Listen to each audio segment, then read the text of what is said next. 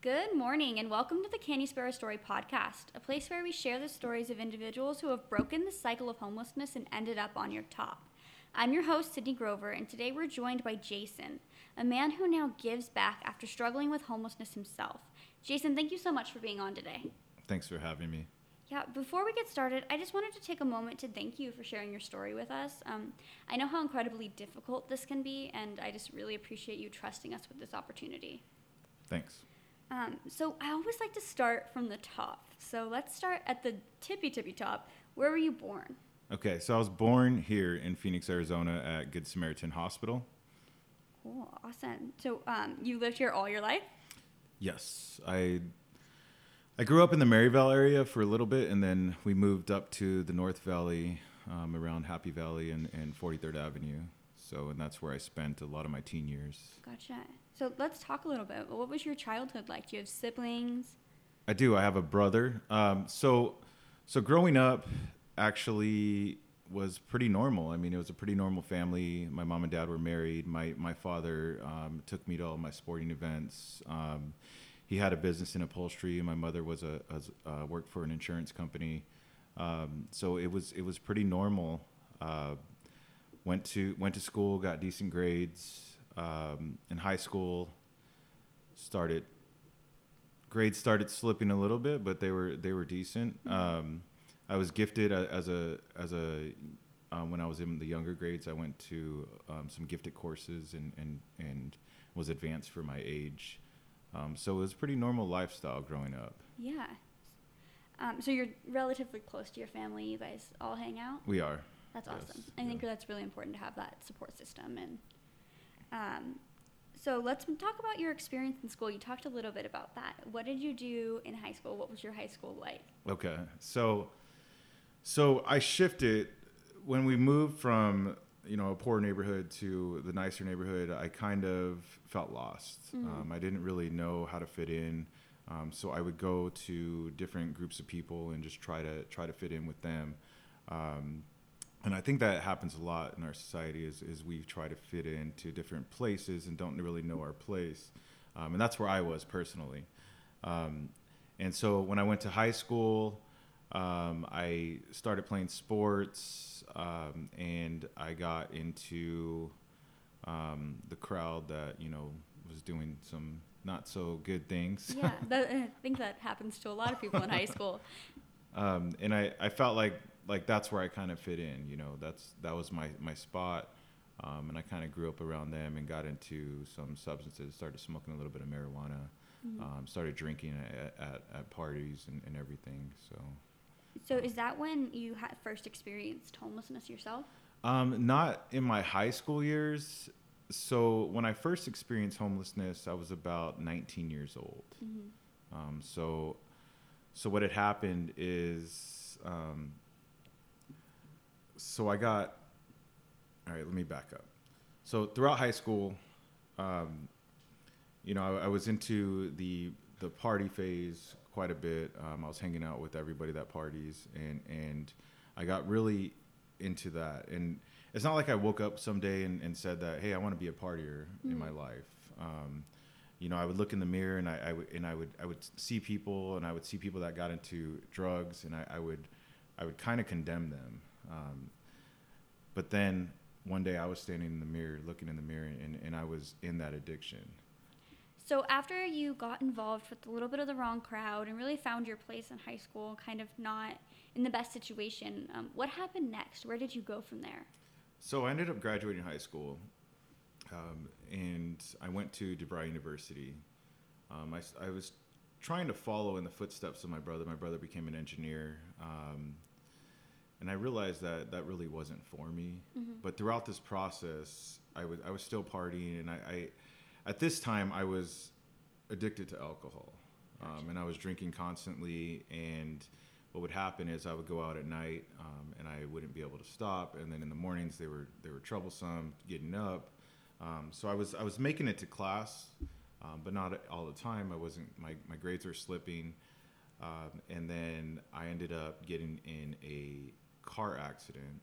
Um, I was driving down a road. I was drinking and driving, and um, I actually I, I just ran off and, and wrecked my car and um, totaled my car. Yeah. Um, an ordinary person would have saw that situation and, and thought, hey, you know, something bad happened. Um, I should I should uh, maybe uh, do something about it. Yeah, make a um, change. Right. But I, at that time, I didn't really, my mind wasn't set on that. Um, so later on, I ended up, I didn't get in trouble for that one. Um, but later on, I ended up wrecking a car again. Mm-hmm. And this time I got in a car accident. I was drinking. Um, and I ended up going to the hospital. I ended up getting um, charged with an extreme D U I. Uh, this was in two thousand, two thousand one. Gotcha. Um, so what's an extreme D U I? What? An extreme D U I is when your blood alcohol content, I believe, is, is above zero point one six. Gotcha. So my blood alcohol level was zero point two eight. Wow. So I was I was pretty intoxicated. I definitely shouldn't have been driving. Uh, thank God I did not hurt anybody mm-hmm. in the accident. Um So that's where kind of my, my journey begins with uh, just a downward spiral of events. Um, and I say this, you know, I didn't wake up one day and just decide that, hey, I'm going to be an alcoholic. I'm going to get into drugs. Um, this was all a part of me trying to fit in, um, trying, but, but I have an addictive personality that yeah. it just built on. Um, so after I got all that, um, I got kicked out of my parents' house, um, and I got introduced to crystal meth. Gotcha. Um, and I didn't, you know, I, I, I don't know how I ended up, I was drinking one day and I got involved with it. And from there it just graduated and gradually got increased more and more. Um, and I was doing it on a daily basis. Wow. Um, and that's where the homelessness really begins. Um, so, so, you know, my, my mother and father, bless their hearts, you know, they had to do the tough love thing and they had to just kind of keep their distance from me at the time. Um, I wasn't a criminal. I wasn't doing anything, any type of criminal activity. I was just an addict. Yeah. Um, And it led me to the streets. Uh, I was I would actually pick up my mail on, on twelfth Avenue Madison. Um, and it wasn't like, so the stigma of homelessness is, is it's it's for me, this is what I this is what I my perspective always was. It's the guy sitting on the side of the road with the sign mm-hmm. begging for money. Um, for me, I wasn't necessarily always living on the streets. I was going from house to house. I was sleeping on couches. Yeah. Um, I was trying to find just places places to sleep. Um, and sometimes I didn't. Sometimes I would sleep in a park. Um, a lot of times I did um, because, you know, there's a there's this connection of, of people that are addicts out there. Um, and it's it's it's just crazy. You just kind of made home wherever you could find home. I did. I did. And and... And this is where the, so like, this is where it's really tough because you get in that spiral and you get so deep into it that you get comfortable in, in the misery that you're living in. Mm-hmm. Um, and you don't think that there's any way out of it. And that's kind of where I was at. I didn't think that there was any way that I was going to get out of the addiction. Like I could not stop. Like a lot of people will, A lot of people would tell me, well, just stop. Well, if it was that easy, then I would have done it a long time ago because I honestly believed that I did not want to do this. I mean, I would yeah. wake up in the morning and I would say, I'm not going to do this ever again. And if there was a lie detector test in front of me, I would have passed it because I truly meant it. Yeah. Um, but yet that night I was still in the addiction. The substance was controlling your life right. and controlling your decisions. Right. Um, Yeah, so I feel like that's something that happens a lot, and that stigma is that um, people are being controlled by these substances. Their whole life is being taken over by the substances. Um, so during your experience with homelessness, how would you describe it? How would you describe what you went through? I mean, it's sad. It, when you're looking at it from the outside in, it's really sad. Yeah. Um, Did you feel like you were going to make it out alive? I didn't know, honestly. Yeah. Like, I felt at times that I wanted to die, that it would be a lot easier if I was, if, not that I was going to commit suicide, but it, I felt like it was a lot easier if I wasn't here. Yeah. Um, and that's where the self-pity and, and just the, the hurt comes in, and, and it brought a lot of tears out there. I mean, there's a lot of people out there on the streets that are crying alone.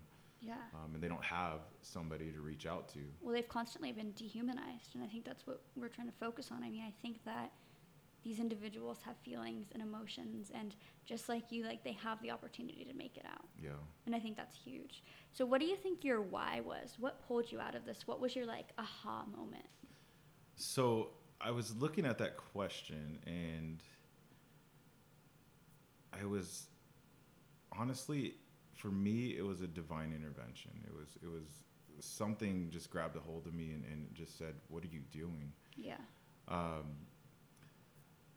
but I also, I would see uh, other people that, that I grew up with, and I would see the lifestyles they had, the marriages they had, the the children that they're they were um, that they're starting, the families that they're starting to form, um, the careers, uh, because at this time I was between the ages of twenty-one and twenty-five. Mm-hmm. Um, so a lot of a lot of my friends were out of college. They're starting their careers. Um, so, and I, I'm like, man, I, I've been delayed all this. Yeah. Everyone was progressing and you felt at a standstill. Right. So, so I believe God just stepped in the middle of it and said, hey, um, let's get you out of this. And, and what happened was I had made an attempt at recovery before. Mm-hmm. Um, I'm assuming that's one of your questions, right? Yeah. So, um,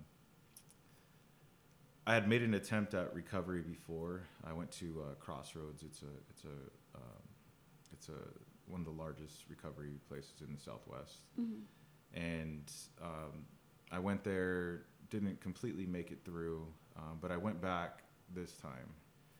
Um, and what happened was I was just devastated. I was on the, I was on the streets. I was holding on to some bars, and across the street I saw a church, and I literally saw the grass was greener because it was really green. Yeah. Oh my gosh. And I saw I saw the people were dressed nice, and I saw the smiles on their face, and and, and I just had like an aha moment. Yeah. Um, and I text I had a phone. I text somebody that I knew that would help. Mm-hmm. Um, and when I messaged them, they were there in about twenty minutes. Wow. And they took me to Crossroads, um, and that's where, and they kind of just took me under their wing, and I, I found mentors, and I had to, I had to have somebody show me how to live, mm-hmm. how to just live. They, they told me what time to get up. Um, they told me that I needed to make my bed. Yeah.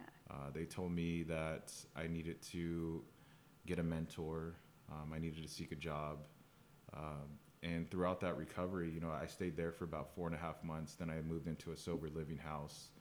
Um, and, you know, now I have my own house. I have my own family. I have, I have my own business. That's huge. So when did you meet your wife? When did you guys get together?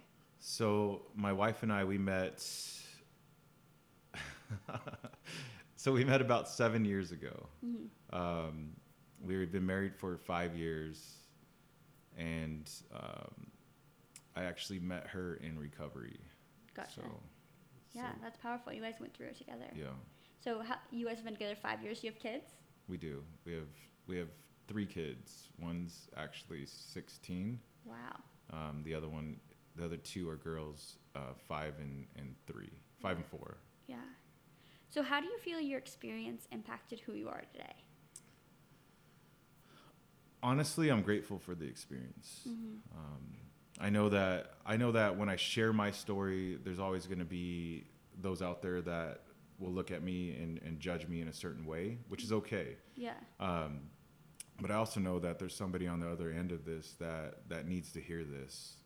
Um, so so for me, the way it's changed me is it's allowed me to empathize with, with those who are homeless, and and. It's allowed me to, to have a passion for, for giving back. Mm-hmm.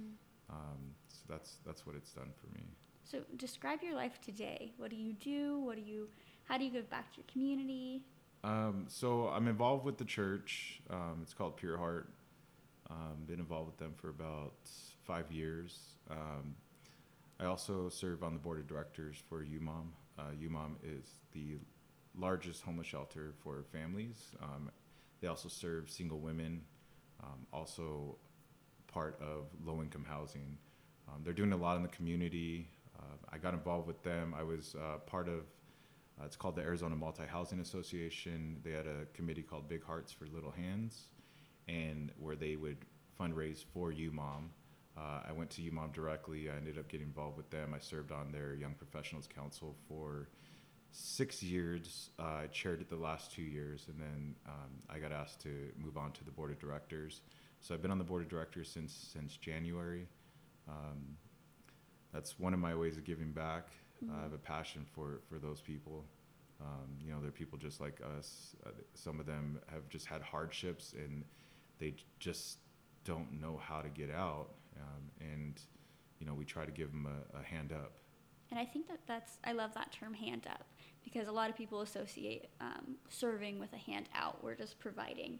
So I feel like U M O M is really building people up to find their potential. And I think it's incredible that you're a part of that. I mean, a lot of people who have experienced homelessness have problems going back and being in the shelters and seeing that lifestyle again, because once you break out, you really don't want to go back. So I think that's huge. Yeah, for sure. Yeah. So when did you find the Lord? Were you always religious, or was it during your... So I was raised in a Catholic background, um, but I don't know. I didn't really know God. I didn't yeah. know Jesus then. Um,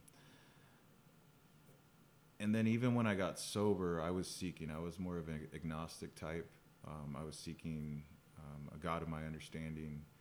Um, and, you know, I, w- I was going to recovery meetings, and... and Um, one day I just went to a church, and it just struck me.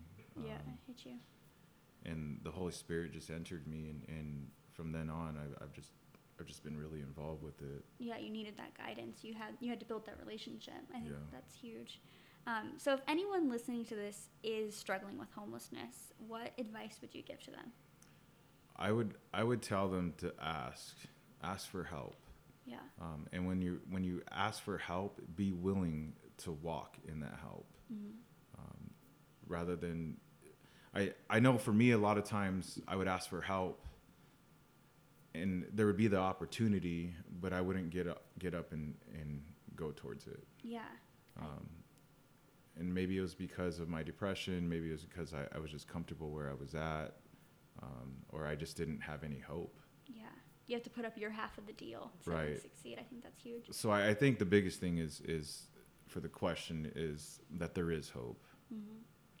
Um, so the last question we really have is, what do you want people to know about homelessness? Is there anything you just really feel that you, your heart is telling you to tell people? Yeah, I, to get past the negativity, mm-hmm. um, the stigma that, that every single person out there just wants drugs, every single person out there just wants alcohol. Well, For my for my case, you know, drugs and alcohol were a part, part of my life, but really I just wanted somebody to love on me. Yeah, um, that's all I wanted. I just wanted to be accepted in society, mm-hmm. um, and it, and when I felt rejected, it just kept pushing me farther and farther down. Yeah. Um. So so. A lot of the people out there, that's all they want. They just want to have a conversation. Um. They really. Some of them don't even want the, the handouts. Yeah, just to be acknowledged, to be eye contact, and just be respected. They just want to make a friend, really. Yeah, I think that's huge.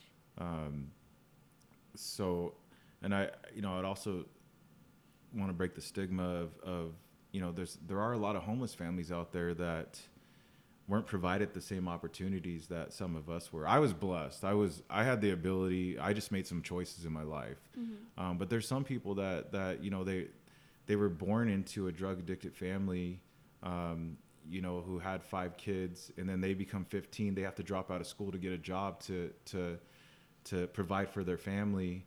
And then they end up having kids of their own. Yeah. And now they, they can't afford childcare. So they have to quit their job, and they have to live, live off the state. It's it's a cycle. It is. It's, it's a, a cycle. cycle. So so how do we break that cycle? I mean, we break the cycle by, by providing them resources, giving them the hand up that they need, yeah. um, getting them educated, giving them the resources to go out and get a job, Um, and that's another thing, like trying to get a job when you don't have a suit, you don't have the proper attire to get a job. Yeah. I mean, I would ask the corporations, anybody who works for a corporation that's listening to this, are you going to hire somebody that comes in looking like a bum? Yeah.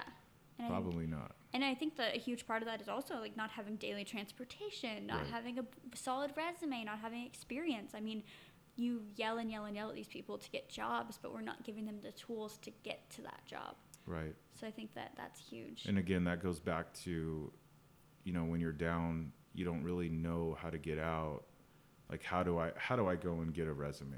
Mm-hmm. You know, I can't even afford a bus pass. Yeah. How do I even get to the place? I mean, I could walk, but by the time I get there, you know, it's just all of these obstacles that right. make it so difficult. Right. Yeah. I mean, even an I D. Yeah. Like something as simple as an I D. Yeah. It's so difficult. Well, I just want to thank you so much for taking the time to sit down and chat with me today. I know how difficult this can be, and I just feel like your story is so inspiring that you are going to really just show people what it's all about and show people that you can end up on top. Thank you for having me. Yeah. Um, so just ending up and wrapping this up, if you're listening to this and you are in the Phoenix area, we are in major need of um, volunteers for our Priceless Pop-Up Shop in collaboration with Central Arizona Shelter Services on July twentieth. Um, if you're available and would like to donate, please go check out our website, w w w dot can you spare a story dot org slash volunteer. Um, we would love to have you and we would love to have your support. So thank you so much for listening, and I hope you have a great day. Thank you.